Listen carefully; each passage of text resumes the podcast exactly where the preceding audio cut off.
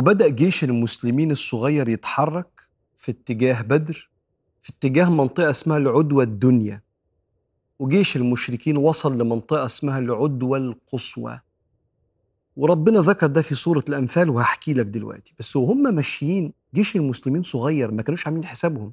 ده إحنا طالعين علشان ناخد فلوسنا المنهوبة.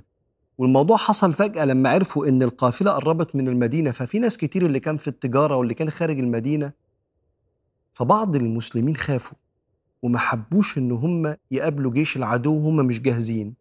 وبدأوا يجادلوا سيدنا النبي عليه الصلاة والسلام ويقولوا له يا رسول الله ما نحن بأقدر على قتال قريش. وينزل القرآن كما أخرجك ربك من بيتك بالحق وإن فريقا من المؤمنين لكارهون يجادلونك في الحق بعدما تبين كأنما يساقون إلى الموت وهم ينظرون. وإذ يعدكم الله إحدى الطائفتين أنها لكم يعني الحرب الانتصار أو العير فلوسكم المنهوبة. وإذ يعدكم الله إحدى الطائفتين أنها لكم وتودون أن غير ذات الشوكة تكون لكم. مش عايزين تواجهوا المشركين الحرب ذات الشوكة فيها ألم يعني. ويريد الله أن يحق الحق بكلماته ويقطع دابر الكافرين ليحق الحق. ويبطل الباطل ولو كره المجرمون. ويثبت الصحابة بكلام ربنا سبحانه وتعالى ويعرفوا إن المدد معاهم. يوصلوا في مكان العدوى الدنيا الصحابة وصلوا ووصل المشركين في منطقة العدوى القصوى. وتبدأ تطلع آراء في معسكر المشركين يقولوا لأبو جهل ما تيجي نرجع. خلاص العير اللي هي القافلة نجت. ليه نحاربهم؟ وبعدين دول شكلهم عددهم قليل. يعني مش هيبقوا خايفين على نفسهم خالص. العدد القليل ده بيقاتل لغاية آخر لحظة فحتى لو قتلناهم كلهم لما نقتل حد منهم هيقتلوا مننا حد. طب ليه؟ خلاص. الموضوع اللي كنا طالعين عشانه خلاص نجا. فنرجع. فقال أبو جهل ابدا والله لنمكثن هنا. فنوقد النيران. وتعزف القينات تقوم الستات ترقص ونشغل المزيكا ونوقد النيران فتنظر إلينا العرب فلا يزالون يهابوننا. وينزل القرآن ولا تكونوا كالذين خرجوا من ديارهم بطرا ورئاء الناس ويصدون عن سبيل الله. خارج كبر مش لنصرة قضية ولا حق. وشوية ويدعي النبي صلى الله عليه وسلم اللهم إنهم حفاة فاحملهم عراة فاكسهم جياع فأشبعهم. وشوية وتحصل أحداث فيها عون من ربنا بتسخير الأكوان لمدد النبي والصحابة. ينعس الصحابة يجي لهم كده إيه يناموا كده ويستريحوا كده شوية. ده وقت نوم أيوه ما هو النوم ده أمان بيغير مود الإنسان وحالته بيغير أفكاره بتصحى بافكار مختلفة. وبعدين لما ناموا بعضهم صحي محتلم فجت في بالهم أفكار من الشيطان إزاي هنحارب وإحنا محتلمين؟ وبعدين مفيش مية تكفي للاغتسال طب هنعمل إيه؟ فقامت ممطرة الدنيا.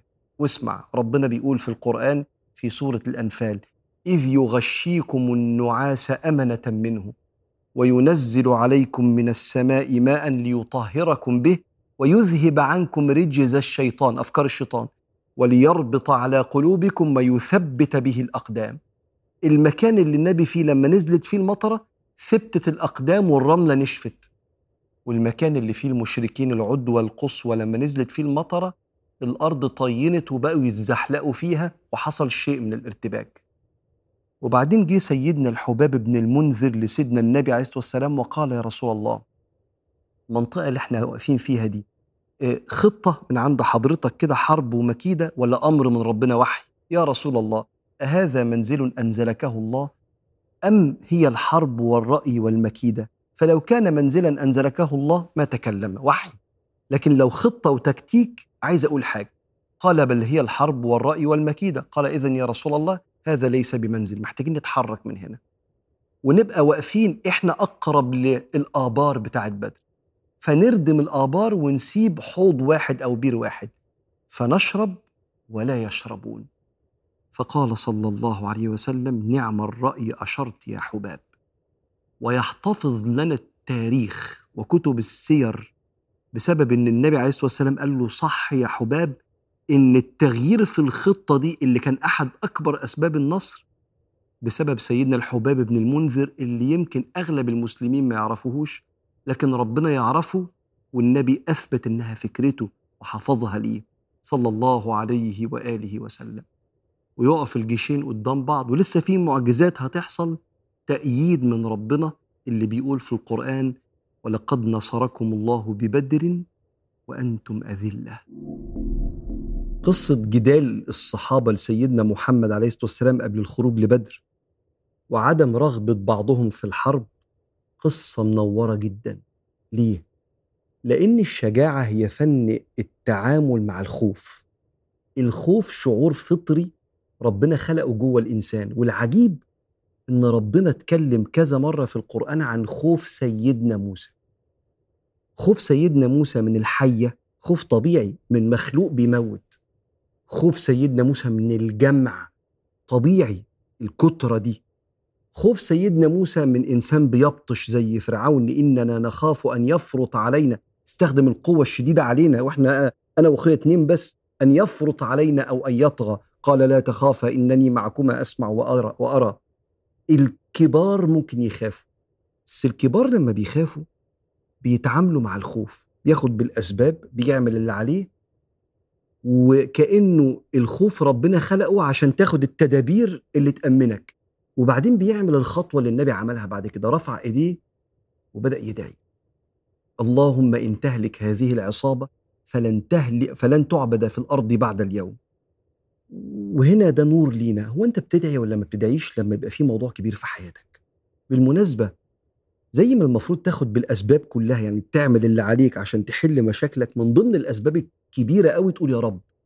زي ما بتخبط على أبواب الرزق وتشوف تعرف مين من معارفك. حلو اعمل كده. استنى.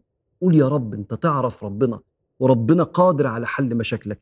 لو ما بتدعيش راجع جديتك في رغبتك في تحقيق اللي بتدور عليه من أهدافك أو جديتك في تحمل مسا... مسؤولية مشاكلك. لأن اللي ما بيدعيش كأنه سايب باب كبير قوي. أنت تعرف مسؤول كبير في البلد يحل لك مشاكلك. هو في مسؤول زي ربنا الذي يسأله من في السماوات والأرض كل يوم هو في شأن. يعني يعطي هذا ويمنع هذا ويفرح هذا ويبكي هذا. ده ربنا سبحانه وتعالى. ولا يشغله هذا عن عن هذا سبحانه وتعالى.